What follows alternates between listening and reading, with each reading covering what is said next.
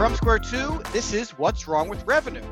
I'm Mike Lieberman, CEO at Square 2, and along with my longtime friend Eric Kalis and co-founder at Square 2 and six-time entrepreneur, Eric and I will answer the question CEOs have every single day, what's wrong with revenue?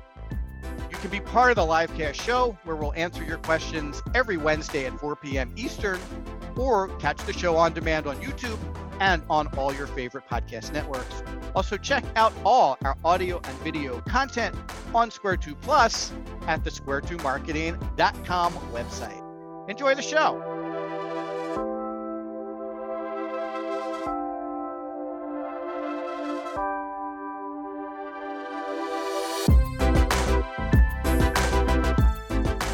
Hey everybody, welcome to What's Wrong with Revenue. I'm Mike Lieberman. I'm joined by my longtime friend and business partner, Eric Kalis. Eric, say hi. Hello. Today, we're really excited to be talking about one of the things that is definitely wrong with revenue. You don't have the right mix of marketing tactics. So we're going to go into that in a great degree of detail.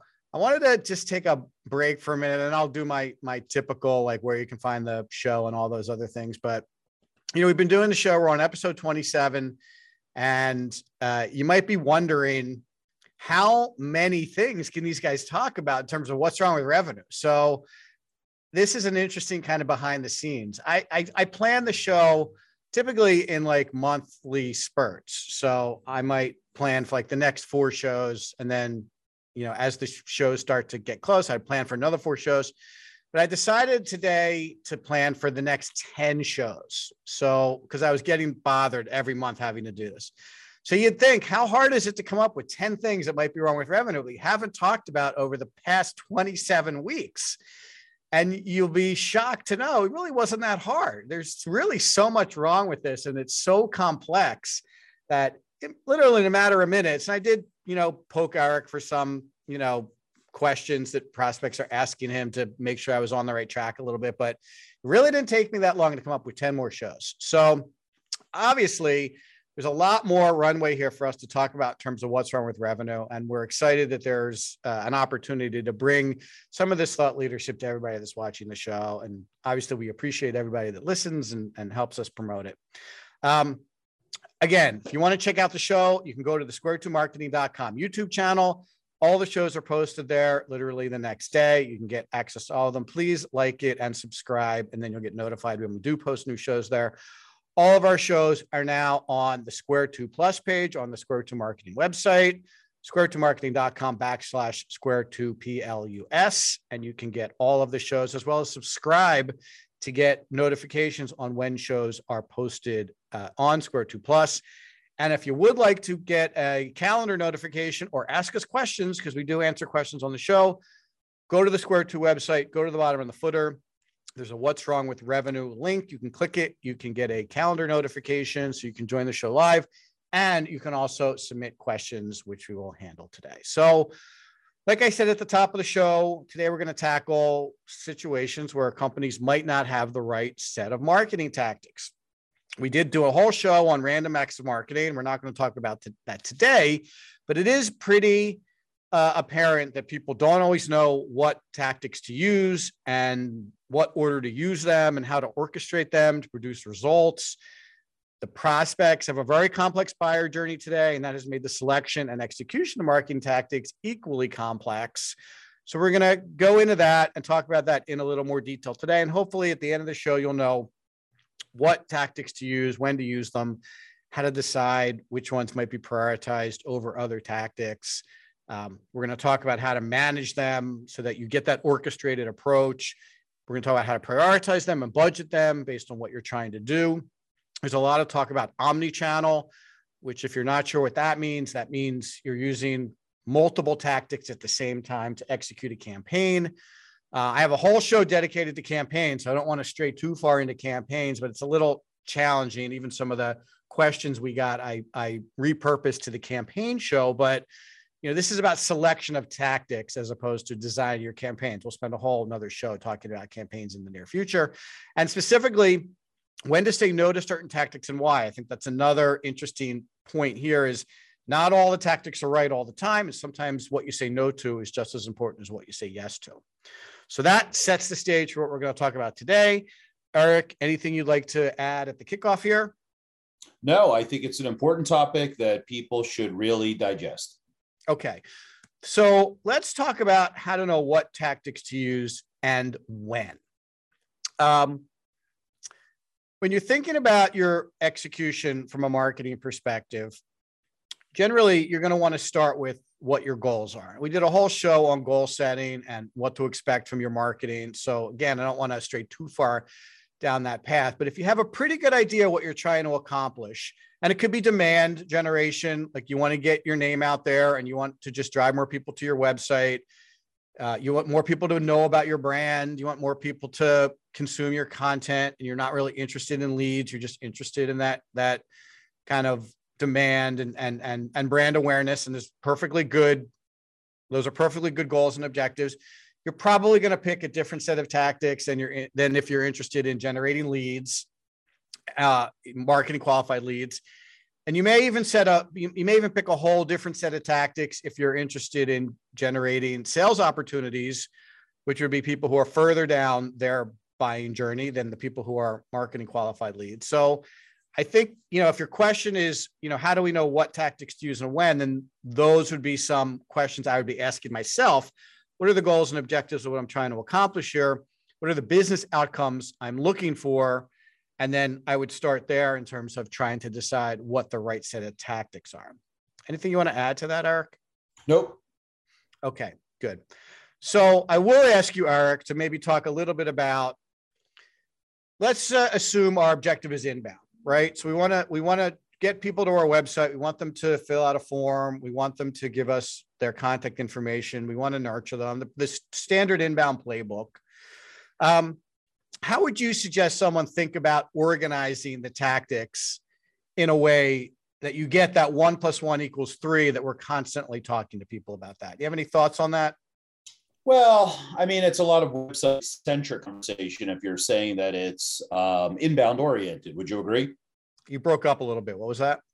I assume that this is very website-centric because we're talking about inbound. Is that correct? Yes, that would be correct, yeah. Okay, good. So I think for the most part, people have pretty crappy websites, and that is a great place to start. Now, there's different kinds of companies. So if you're listening and you have an e-commerce company and you want someone to whip out their credit card and spend $20 on one of your products, that's one approach.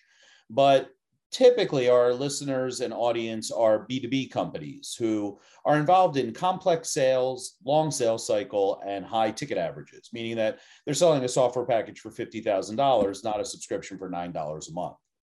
So if I'm leaning into the second scenario of B2B, the website has to do so many different things. And that's the first tactic that I would look at. Typically, if I meet with an entrepreneur and I ask them about their business, they're happy to tell me very exciting things that are going on in their company, things they do differently, things they developed over the years. And then I go check out their website and I don't see those stories. That's a big breakdown. Most companies have a fabulous inside reality and it doesn't match the outside perception. So the website as a tactic is the first place that you have to start. Nobody is going to hire your business looking to spend $50,000 if they don't check out your website first. And your website has to be a great experience. It has to give them answers they're looking for. It has to validate why you're the obvious choice to do business with. It has to educate them by providing content to help them in their buying decision. And it has to also differentiate you from the competition so that when people get to your website, they're like, huh, these guys are the obvious choice to do business with. So I think when we start the conversation, website is the first tactic that needs to be cured in most scenarios. Would you agree, Mike? I would, and you're actually bringing up a really good point and a really nice bridge into something I wanted to talk about. There are a variety of tactics buried in the website project, right? It's not you talked about the message and the story that you need your website to tell. That's, in my opinion, one tactic, right? You might have to spend a couple of weeks really crafting that message and getting it to resonate and have it be emotional and disruptive. And to your point, tell a story in 10 seconds, because all the research tells us that's all the time you have when someone lands on your website before they want to hit the back button or lose interest. That's one tactic, right? Associated with the website.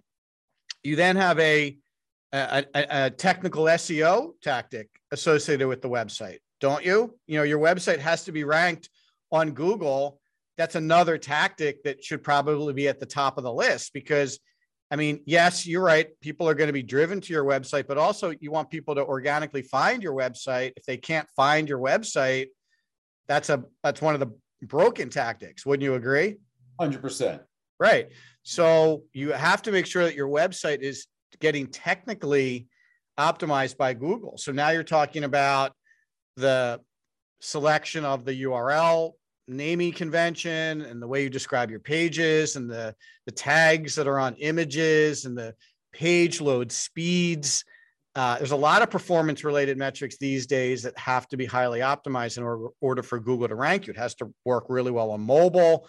If your site doesn't work on mobile, Google won't even show you your site on a mobile search, a search that someone does on a smartphone or a device. So, you know, there's another tactic connected to that. You have you're going to have a ton of content related tactics associated with your website. If we're talking about the inbound playbook, then you're driving people to your website. You're showing them a CTA, call to action. You're putting them on a landing page and getting them to convert from anonymous visitor into new contact with a form. So, you know, now you're talking about CTA design. You're talking about landing page design. You're talking about form optimization. You know, those are all additional tactics that wrap around the website that need to be executed at the same time. Yeah, go ahead. Forget about the nurture campaign that it'll trigger once someone downloads that piece of content. Yes, that's a really good point. So someone downloads content, you want to send them a series of emails related to what they downloaded, and you want those to be strategically designed to kind of pull them through the buyer journey. We did talk about that in a previous episode, but that's a good point. And you're collecting all these new contacts, all these net new names. You have to do something with those also. So that would lead you to another kind of closely related tactic, which would be your general email marketing campaign. If you're collecting these people on your website and you're not continuing the conversation, yes, lead nurture is one of them, but in a couple of, I don't know if that's a 3-set nurture or a 5-set nurture, eventually that's going to shut off. You're not going to keep nurturing those people. And if you don't have any air cover emails, as I typically call these general marketing emails, you're not going to be talking to them anymore. So this is what happens. You end up with this kind of onion that we're peeling back, and all of these other tactics are presenting themselves. Before you know it, you have 10 or 15 different things that you're supposed to be doing. And look, we're just scratching the surface. I could go on and on with these website related tactics. Sure, Eric, go ahead. Well, I mean, I want to be very blunt because our listeners are depending on us for a no fluff approach to this kind of conversation. What we just talked about, a website, a content, a landing page, a conversion form, a database, and a nurture campaign. What percentage would you say of the companies we speak with have just that basic blocking tackling in place? Well, I would say a very small percentage. A larger percentage of them have pieces of it, right? But I don't know how many, a surprisingly small amount of people have all of it like we've been describing. Wouldn't you agree with that? I wanted to bring up that point because if we just stop the episode now, and we said, okay, everybody, here's your homework. Enhance your website, put content on it, calls to action, form, technology, database, whatever you want to call that part, nurture campaign, and stop right there. Everybody on this call would get an immediate pop in their marketing results because it's the basics. Now, what's really frustrating to me is that all of those people who own businesses or are marketing folks that are doing this, they like to buy stuff.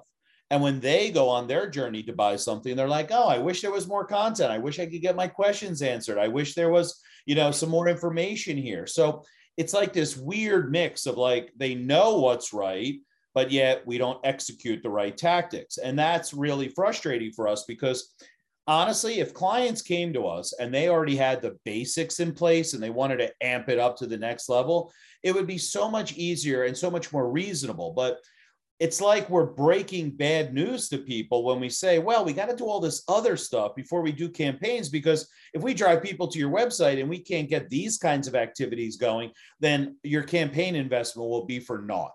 And that's really frustrating because everybody on today's call, their homework should be simply to put in the basic blocking and tackling. And that's where I want to emphasize that even though we're kind of like, oh, of course you have to have these 6 things, very few people have them. It's a really good point. And you're really right. If they did, plus if they had that, we would have like some data that we could actually look at and be like, look, these things are actually working pretty well. These things here could be working better. Let's just optimize those. But you're right. With most people we talk to, we really have to build their program from scratch, which is a pretty significant investment when they're at zero, right? If they came to us and they were at least, you know, it's almost like they show up and they want to build a car and they have nothing. And we have to help them buy all the parts and put the parts together. At least if they came to us with the car, but the car didn't go over 30, we could help them get it to go up to 60, right? I think the better analogy is one we use all the time, which is the building of the house, right? They come to us with a plot of land, but in the back of their car, they have the light fixtures and the plumbing tile or the bathroom tile. And they're like, yeah, let's start with this. We're like, well, obviously we have to dig a hole first and we have to pour some concrete. And then we got this like thing called a frame that we got to put up. And they're frustrated. They're like, no, let's just jump right to the bathroom.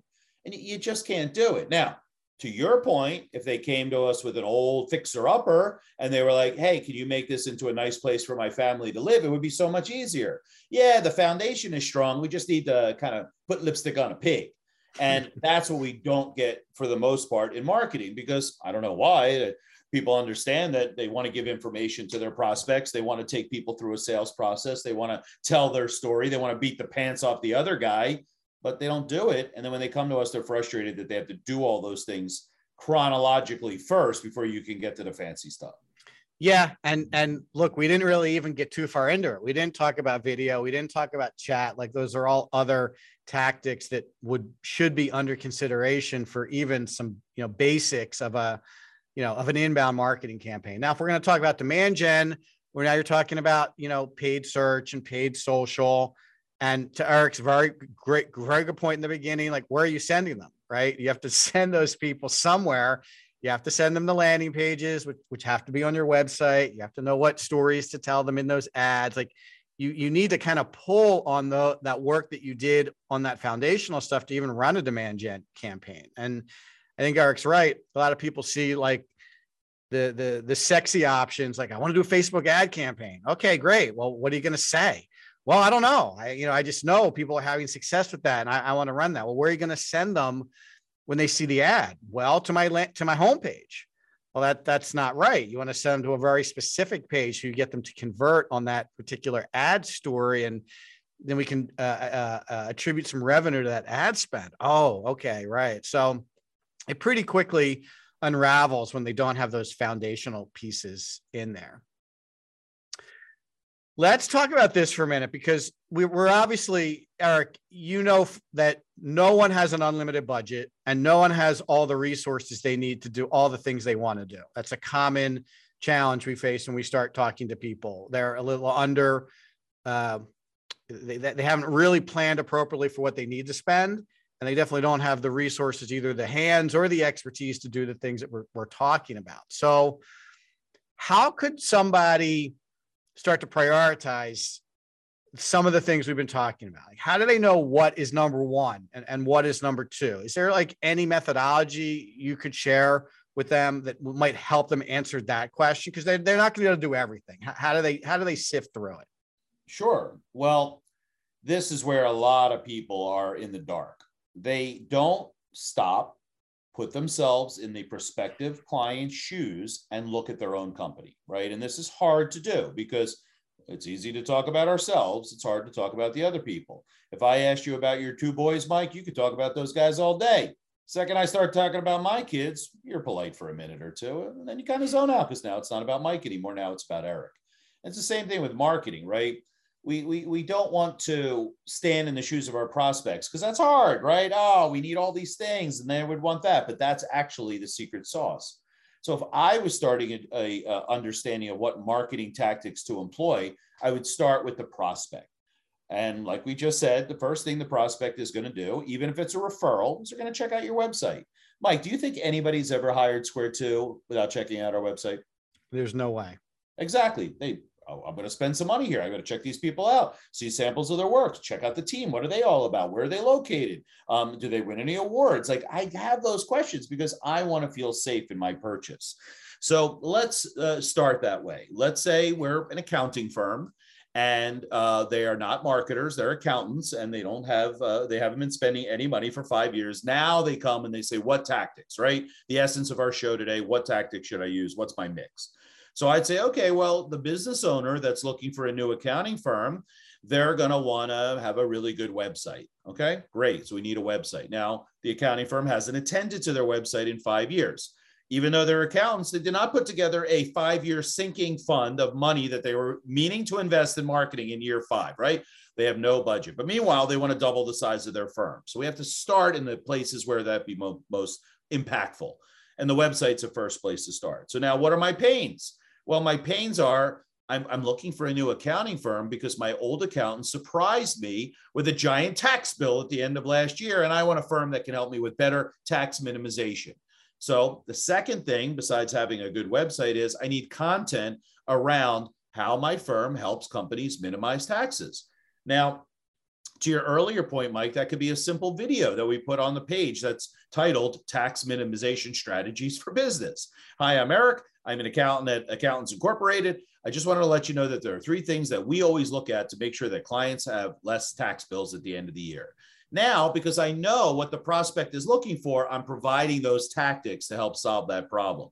Assuming I do a good job on my video, at the end of the video, it says, if you want a free analysis of your tax strategy, give us a call. There's a call to action. I click on that. It takes me to a landing page with a form. It's automatically routed to the business development person at the accounting. And now I've gotten what I wanted, more sales opportunities. But they can't affect that unless they're standing in the shoes of the prospect, asking themselves, what do I have to give these folks to generate that sales opportunity? So that's where I would always start with, like, stand in the shoes of the prospect. There's just too many people that want to talk about their 25,000 square foot facility, the fact that they're family owned and operated, and they've been around 23 years. Those are important validation, but it's not the lead story. The lead story is, help me save on taxes. Yeah, so I'll add like a little more operational perspective on this. Eric's right. It has to start with, you know, what your prospects are looking for. But if you're in marketing or you've been tasked with trying to figure out what tactics to use for your company, you might want to start thinking about what is going to generate the biggest lift for the least amount of effort. Now, I'm going to move on from the website because it's just table stakes. You need to have a website. Now, you don't need a 20-page website. You know, you probably could get by with a really nice 1-page website. In fact, I had a guy launch a business a couple of weeks ago with a 1-page website, right? And it's great. And now over time, he's going to add more pages to the website. And it's a much more manageable project than trying to do like a 20-page website all at once. So you could do that. But what's going to drive results for the least amount of lift? So again, if we're talking about lead gen and you want to generate leads, then Eric's right. Put an offer on the homepage that when people visit, they can click on it and they can convert and have a conversation with you. That would be a sales opportunity generated related objective. So if your CEO has said to you, we need more sales opportunities, ask for the sales opportunity on the homepage and ask for it in a way that it doesn't appear to be a sales call, right? So if you're like, get a quote, speak to a sales rep, it's not going to perform as well as if you said, I think Eric's accounting example was a free accounting review. Well, there's something in it for me that's going to perform much better than a talk to a sales rep about hiring us for accounting services. So again, consider what you can do that makes it appear to not be a sales call. And there's going to be some value provided there for the people who are converting. That's it. You know, if resources are tight and you don't have a lot of opportunity to do more than that, then just start with that. And then create a set of ongoing tasks that allow you to build it out from there. So what we just talked about is a late stage buyer journey offer that's going to create sales opportunities. Maybe you want to consider in month 2, an early stage buyer journey, like some kind of ebook that might create marketing qualified leads. And along with that ebook, run the nurture tactics that we talked about before. And maybe that's all you can do, right? Break it up into manageable chunks and focus on those things that are going to take the least amount of effort and produce the biggest amount of lift. I think that's a really good way for people with limited resources to think about tackling what could pretty quickly appear to be a very major project. Okay? Mike, give the audience like the title of that ebook, because free review for your tax minimization strategy is something everybody can understand as a late journey offer, but we'll give them an actual example for the accounting firm of what that ebook might present. Right. So the best way to try to come up with these content offers is to think about questions that your prospects are asking. So if I'm not yet ready to look for a new accounting firm, so I'm early in my buyer journey, but I have accounting related questions, I might have a question like, what's changed in the 2022 tax code that might affect me as a business owner, right? I don't really know anything about taxes, but I want to be a little smarter about it. So I might want to download something like 10 changes that business owners need to be aware of in 2022 because of the tax code changes, right? Every year, there's a ton of changes in the tax code. Only the accountants really know what it is. So I might want to know those that are very related to me as a business owner. That's an example. I mean, I could probably rattle off 10 more, right? Right, but I think that's great because in layman's terms, if I'm trying to attract business owners for my accounting firm and I say, here are the things you should know, I'm not asking them to hire my firm. I'm making a deposit before I'm taking a withdrawal. I'm giving you this information in the spirit of let me help you. If I appreciate that as a prospective client, all right, now I'm on your mailing list, right? Now I can start to hear more from that firm. But that was a really good example of something that helps someone, that engages with them without having to try to sell them something. Yeah, so I also told you as the prospect for that accounting firm that I'm not sure I need a new firm, but I'm curious about things that might be going on related to me and taxes. If I'm a little further down my journey, then I might be looking for 10 questions to ask your accounting firm before you hire them.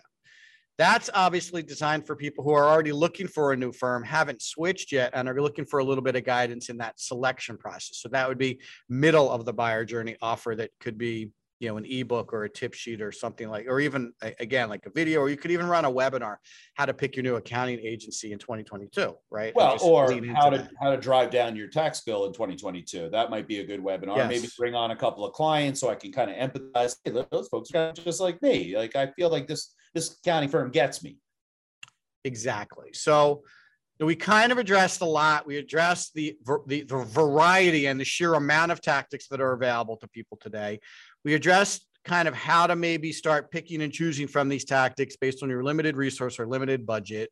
We modeled a little bit about how some of these tactics could get executed in an omni-channel approach.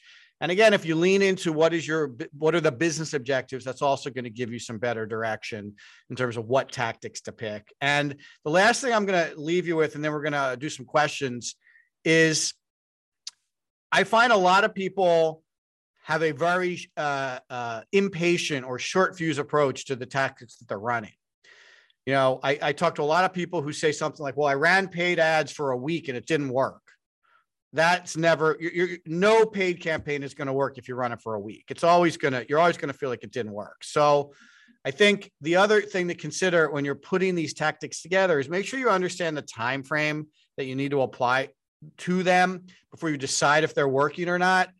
And when it comes to those demand gen tactics, like paid, it's at least a month and it's probably 3 months. If you're talking about these inbound tactics that we talk about, it might be 6 months or a year because you're really only leaning into your own traffic to the website, your own email database. Like you're not really bringing new people to you other than those that might find you organically. It might take 6 months or a year for those assets to start converting and turning into new marketing qualified leads or sales opportunities. So make sure you have the right time horizon around these tactics, or else you're going to cut them off too early and never know. Eric and I can tell you a ton of stories from clients that got impatient with an inbound program. And as soon as they decided to take it and do it themselves, they started getting leads from the inbound program that had been running for a couple months prior to that. I mean, how embarrassing is that to say it's not working? And then all of a sudden you say it's not working, it starts working. It happens all the time. So a lot there to digest. If you guys have any questions about any of that, you guys know how to get in touch with us. So let's do some of the questions that were submitted. Okay, this is a good one. So this question is from Daisy in Minnesota. How many tactics should we include in our planning exercise? So it's a good question. Like, how do you know when you have enough, I think is what she's trying to say. And the answer to that is really about what you're trying, what you're expecting from your marketing. So just to use real numbers here, if someone says to you, we need 40 leads a month, then you should be designing a plan and selecting enough tactics to drive 40 leads a month. Now I'm talking about marketing qualified leads. So that means you have to do enough email. You have to make sure your visitors are high enough to run a reasonable conversion rate to produce those amount of leads. And what I would do to answer your question specifically is I would start lining up tactics and estimating how many leads you think you're going to get from each tactic until you get to 40. And maybe to be safe, go up to 60, which means you can have some underperformance in there and you can still hit your goals. If you stop building your plan at 40 and there's some unexpected underperformance, you're going to miss your goals. But if you plan for 60 and not everything works like it's supposed to, you still might hit your 40 lead tactic. So whatever that means, right? You might have to do some technical optimization. You might have to publish some content. You might have to redo some landing pages. You might have to run a paid campaign to generate new visitors to the website. You might have to do some influencer, like whatever tactics you're considering, project the amount of leads that you think you're going to get from each of them until you get to your goals. And that would be one way to know going into it, you have the right amount of tactics to hit your goals. Anything you want to add, Eric? Yeah, I think that, that's a good plan, but I like also the layered approach, right?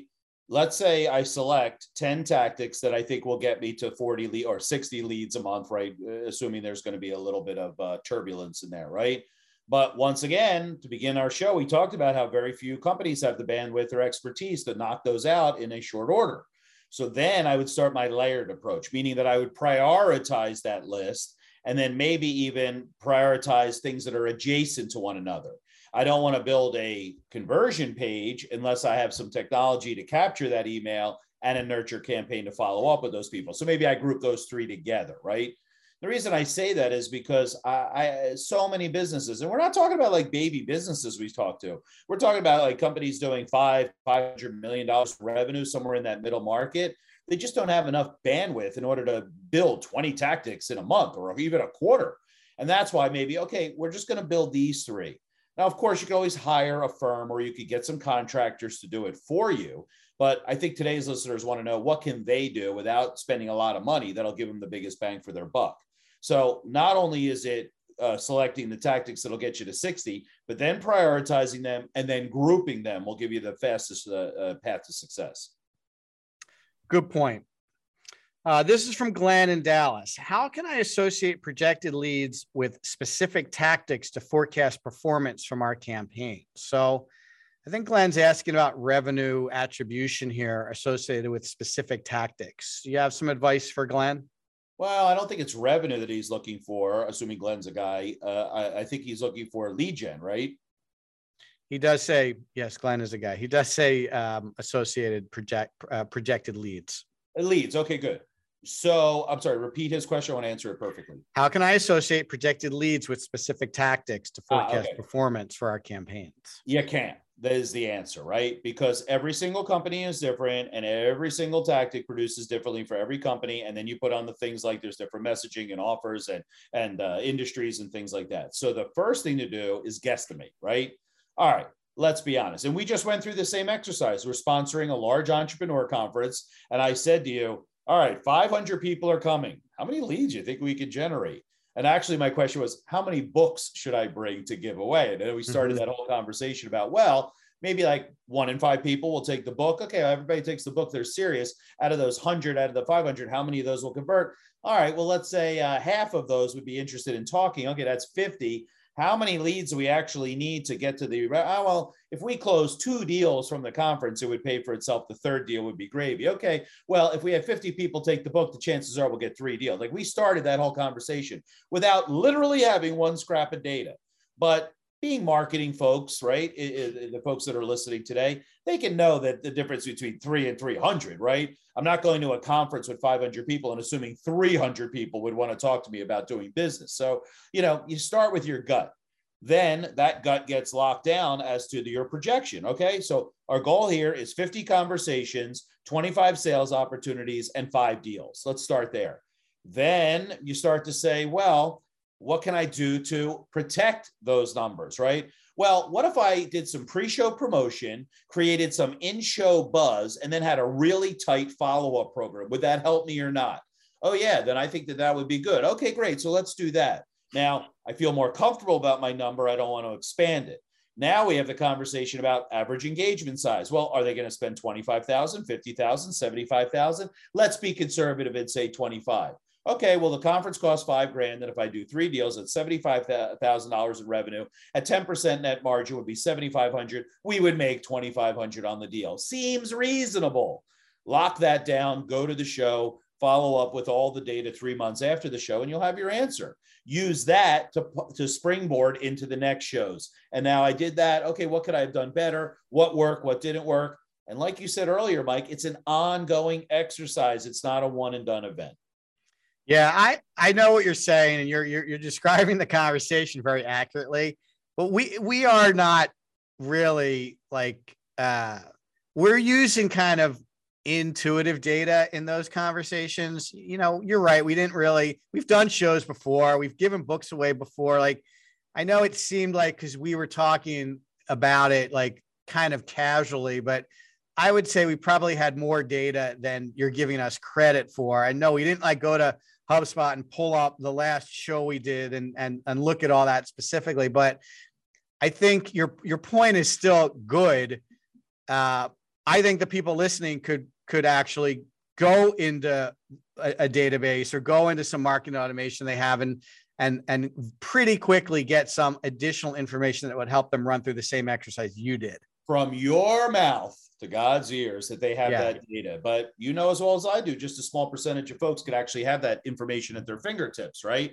And even there, they're depending on the salespeople at the booth to correctly attribute the CRM. And they're talking about clean data versus dirty data and the fact that the show didn't give up the list of the people, so they couldn't nurture the folks that didn't stop by the booth. There's a lot of compounding factors. And all I'm saying is it's okay to guesstimate and see. Now, if we said, well, we're going to need 30 deals to make a break even on that show. We know, and just like the people who work in marketing and sales teams across the world, they know they're not getting 30 deals out of 500 people. So don't go to the show. Right.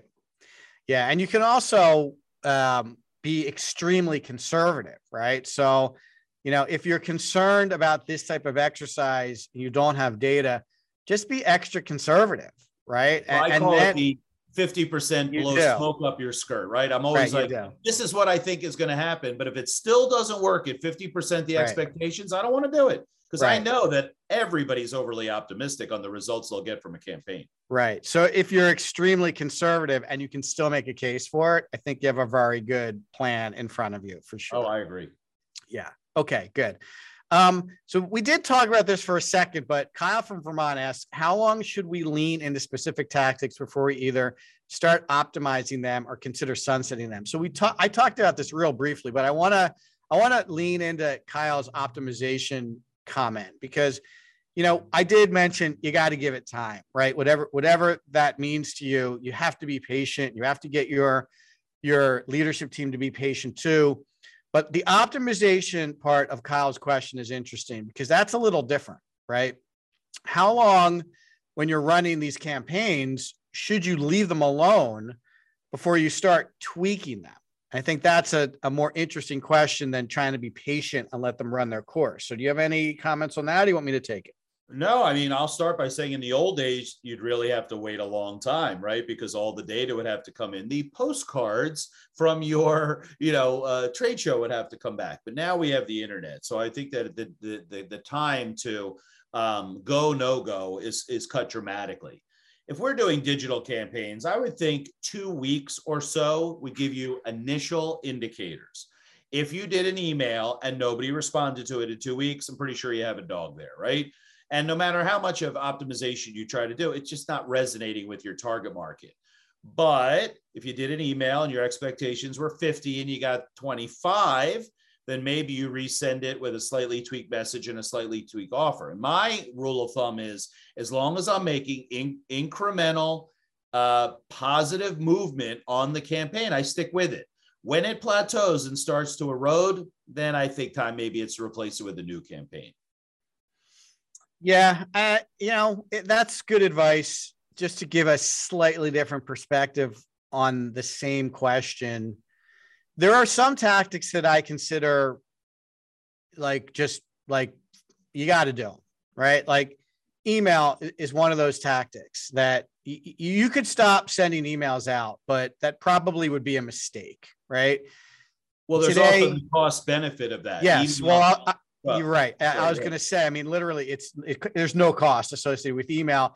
Even the development of the email and the build of the email today is like super light lift, right? So there's almost no reason to not do an email. And with all of the privacy and all of the spam filters and all of the things that are making email so much more of a challenging tactic these days, you could easily argue we shouldn't do it anymore. It's too hard to get through to people. People are getting too many emails. Apple's made it increasingly difficult to, do email effectively and get good data on email performance. But I'm going to tell you that I still think you should probably continue that, right? Don't worry so much about the tactics. And even when we talk to clients, like, yes, you could finesse a subject line, for an hour to try to do better than you did last month. I'm not sure that's the best use of your time. But understand expectations and adjust the investment, the time investment in this case, accordingly. There are other tactics that you have to think about a little differently. So back to those demand gen tactics like social media advertising and even paid advertising, the algorithms that specifically Facebook and Google are running today are so sophisticated that you should look at the performance of those campaigns in a couple of weeks, like Eric's saying, but I would probably let it run for at least a month to let those algorithms do what they're designed to do. And if you think about it, Facebook wants your campaign to perform. Google wants your campaign to perform. That's how they get you to continue to spend money on it. So if you're running a campaign and it's not working, it's not in Google or Facebook's interest. So they've really tweaked these algorithms to produce results, and you have to let it run long enough for those algorithms to kick in and dictate placement and budget and even targeting criteria around those campaigns so that you get the results you're looking for. So I agree with Eric. Like, I would look at it after a couple of weeks and see how it's doing. I think I might let it run for at least a month before I did anything, just to see really how good Google and Facebook are at getting it to work on their own. And then I would probably spend some time in the second month looking at optimization, or maybe even running different variations of the same ads to see if they perform better, and let them run for another month and then compare the two sets of ads. So there are things you can do from an optimization perspective in that second month that makes the performance of these campaigns a lot more interesting. And that applies to your website too. Landing pages need to be optimized on a regular basis. That really just comes down to how many people are visiting them, right? If 2 people visit your landing page in a month, that's just not enough data points for you to make any conclusions from it. If 200 people visit the landing page, but you're getting 200,000 people to your website, well, that might not be enough to make good decisions either. But 2,000, and if that took you 6 weeks to get to 2,000, well, now at least you have enough data points to make some good decisions based on the data around what kind of optimization to run around those landing pages. So that would be my advice, Kyle, for some optimization timelines.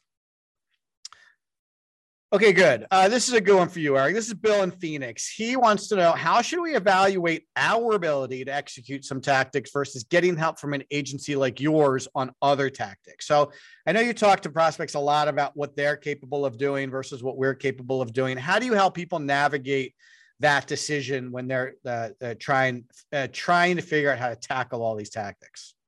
Yeah. So the first thing is, you can't look at it as singular tactics in a vacuum. You have to look at it in an orchestrated fashion, meaning we got to do all these things. You mentioned a very interesting word earlier in omnichannel, right? 1 plus 1 definitely equals 3 when you're using multiple tactics at the same time, because they're feeding off of one another, right? I got an email from this company. I saw them on LinkedIn. My friend talked about them. I checked out their website. All those things are working to build a case why you should engage with them. So omnichannel is really important. When you then develop that orchestrated approach, and let's say you developed 12 tactics that you think need to be done in order to do that, then I would rank them on 2 axes: bandwidth and expertise, right? Bandwidth meaning, do we have enough people to actually get this work done? And expertise is, do we actually know what we're doing here, or are we just winging it? If you take those and you put them into 2 columns, column A and column B. Column A is, we feel we have the bandwidth and the expertise to not only do the tactic, but do it in a excellent, AKA remarkable way, then do it. But anything that you're concerned about that wouldn't be remarkable, wouldn't be interesting enough, unique enough for your company to go to market with, then I think you have to put that in column B, which is the external resources column. Who do we need help with? Bring in a contractor, hire an agency. Whatever the way you skin that cat is, doesn't really matter. But I think that marketing teams should focus on the things they're brilliant at and outsource the rest. And I'll give you a quick example. Working with a company right now, it's a prospect, and they are a pretty big company, 400 employees, and they have an 8-person marketing team. The sales team came to them and said, we need to run this campaign to go after this specific thing. And they said, honestly, we just don't have the bandwidth to do it. And we haven't run a campaign like this before. We decided we're going to reach out to Square 2 to get a little help. And I said to them, well, you know, you're in a very unique situation. You actually execute pretty nicely on everything you're doing. But in this case, you don't have the bandwidth or the expertise. So let's do a dual function here. Let's help you create this campaign, but let's add in a few more hours for training. And the reason I said that was because they're doing well. They're a well-run marketing team. They just don't have the bandwidth or the expertise. So if we show them what we're doing, if we train them, if we create a mini playbook that'll help them do the next one, they'll even get more value for the next time they do that exercise, and maybe they could bring it in-house, save a little money, control the messaging or the costs or whatever.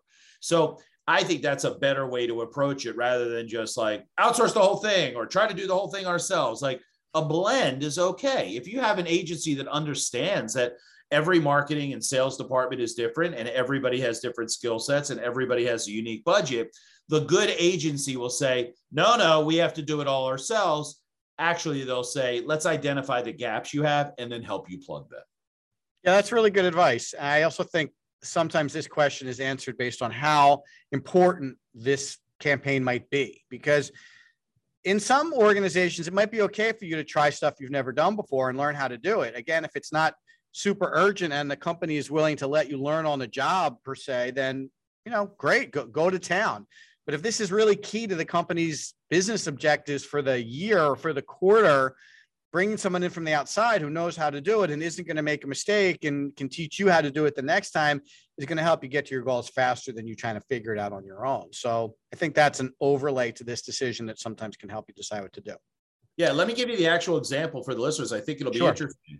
So they're doing a lot of demand gen. They're doing a lot of inbound marketing. And when the sales team came to them for that campaign, what it was we want 15 qualified prospects at a intimate dinner adjacent to the largest industry shows for that industry. I don't know why I said industry twice. The largest shows for that industry, right? So let's say it's a healthcare show and there's going to be 10,000 people attending. They wanted a campaign to put 15 butts in seats at that steakhouse. That's not something they've ever done before. It's not really mission critical, but it's something that the sales team said, we want to have 6 of these steak dinners at 6 of the biggest things in 2022. Can you help us? And they immediately said, we don't know what to do here. Bring in someone else. And I thought, to your point, that's really good, right? Because what I said to them was, hey, let's do the first steak dinner and then show you what we did. And maybe you'd want to take the other 5 yourself. Yeah, that's a good point. It might not sound mission critical, but you really have one chance to make that successful. Like, if you whiff, you have 0 people at the dinner. Like, that's just a waste of an opportunity. So again, for them to try it on their own and not be successful, they're going to lose like a whole year's worth of opportunities there. They really need somebody to help them make sure that they, you know, hit a home run. Well, I was looking at it. If some people don't show up, more bony and ribeye forever. More tomahawk for you. Right. All right, I got a couple more questions here and then we'll wrap up. This is an interesting one. This is from Mark in Austin. How about crossover tactics that bridge sales and marketing like ABM or sales email campaigns? What are some best practices around to make these tactics successful? So I know this is your ballywick. What kind of advice do you have for Mark? Well, you know, I'm a rabid fan of sales and marketing alignment, because back to our 1 + 1 = 3, if we can get everybody in the revenue department, not sales, not marketing by themselves, if we can get everybody in the revenue department pulling on the rope in the same direction, that becomes pretty powerful. When it comes to tactical things, you have to get buy-in from both sides of that equation, right? Sales and marketing have to both agree. And that's where service level agreements come in, like, hey guys, we're going to do these campaigns. And then you promise that when we get these leads, you're going to close them. You know, that's like a good little like horse trading exercise that everybody could be involved in. I think though that that is very, very dangerous territory if the culture of your company does not have that alignment and those two departments are siloed. Because I can't tell you how many times I've talked to a marketing person and they said to me something like, oh, well, that's the sales team. I have no idea how that works. And I say to myself, how could that possibly be? Just go over to the hall and sit in on that meeting and ask questions and understand what's going on. But cultures in every company are different. And in that specific company, they keep them separate. Yeah, that's a good point. And I think the big takeaway for these specific tactics are you're going to need feedback from both groups to make this work, right? So if we're running an ABM campaign and there's a set of social connects that precede any kind of outreach from marketing, then sales has to get those social connect messages and they have to get that content offer from marketing. They have to deliver it through social like LinkedIn or Twitter, or however they're connecting with their targets. And if that's not working, they have to provide that feedback back to marketing so marketing can make some adjustments. So there are some tactics that typically fit in an ABM campaign like that. That's one of them. Social outreach messaging, very personalized content that can be shared on social by sales reps. You're going to need pages on your website for people to go back to that are very specific to these industries or these roles that the sales reps are reaching out to. So there's a fair amount that goes into planning these ABM campaigns. A lot of people think ABM is actually a pretty simple set of exercises. It's one of the more complex things we do here because there is so much integration and there's so much personalization. If you have a general message that's going to someone in the CFO seat at a manufacturing company, it's not going to connect. You need very specific CFO manufacturing messaging for that person in order to get their attention. So it's probably a more complex set of tactics than maybe you thought. All right, I got one more for you, Eric, and then we'll wrap up. This is a good one. Are there any tactics you would absolutely stay away from these days? Jackie in New Jersey is looking for some warning signs. What are some things she should just flat out not do? Got any advice for her? Oh, I sure do. So it all starts from the persona, right? You have to start with the persona. Who is the person we're looking to attract via this marketing? So when you start with the persona and you understand I'm looking for directors of purchasing at companies in this industry, blah, blah, blah, blah, blah. The next question is, how do they want to receive their information? So let's talk about the difference between a sales manager as a target versus an engineer as a target, right? Engineers, very detail-oriented. They like a lot of data. So I would make sure that the tactics that I provide are a match for the way they want to receive that information.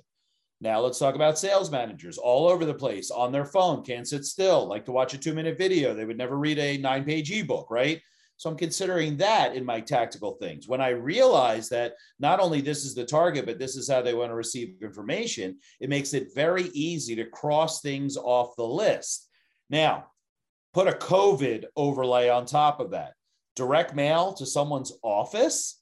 I'm not sure that that's going to be effective.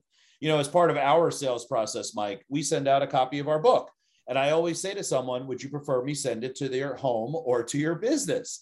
And I don't know, for the past 18 months, it's been 99% sent it to my house. I work from home.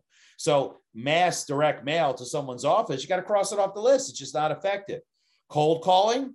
Mike, tell the audience how we don't even have a phone system anymore at Square 2. We just use our cell phone. So to do cold calling or executive appointment setting, to be more professional, to someone's office, stay away from that. They're not in their office anymore.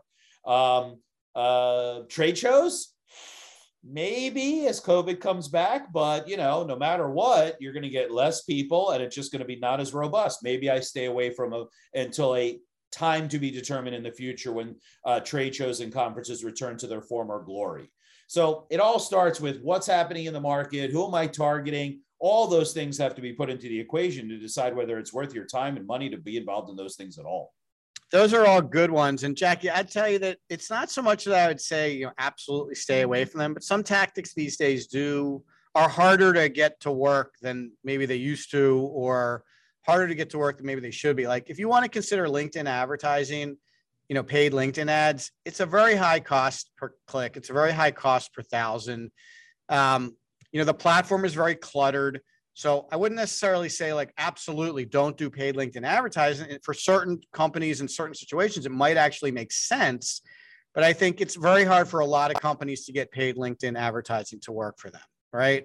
Cold emails. I had a prospect we were talking to, this wasn't last year, maybe it was a couple of years ago. They wanted to do 1 million cold emails a month.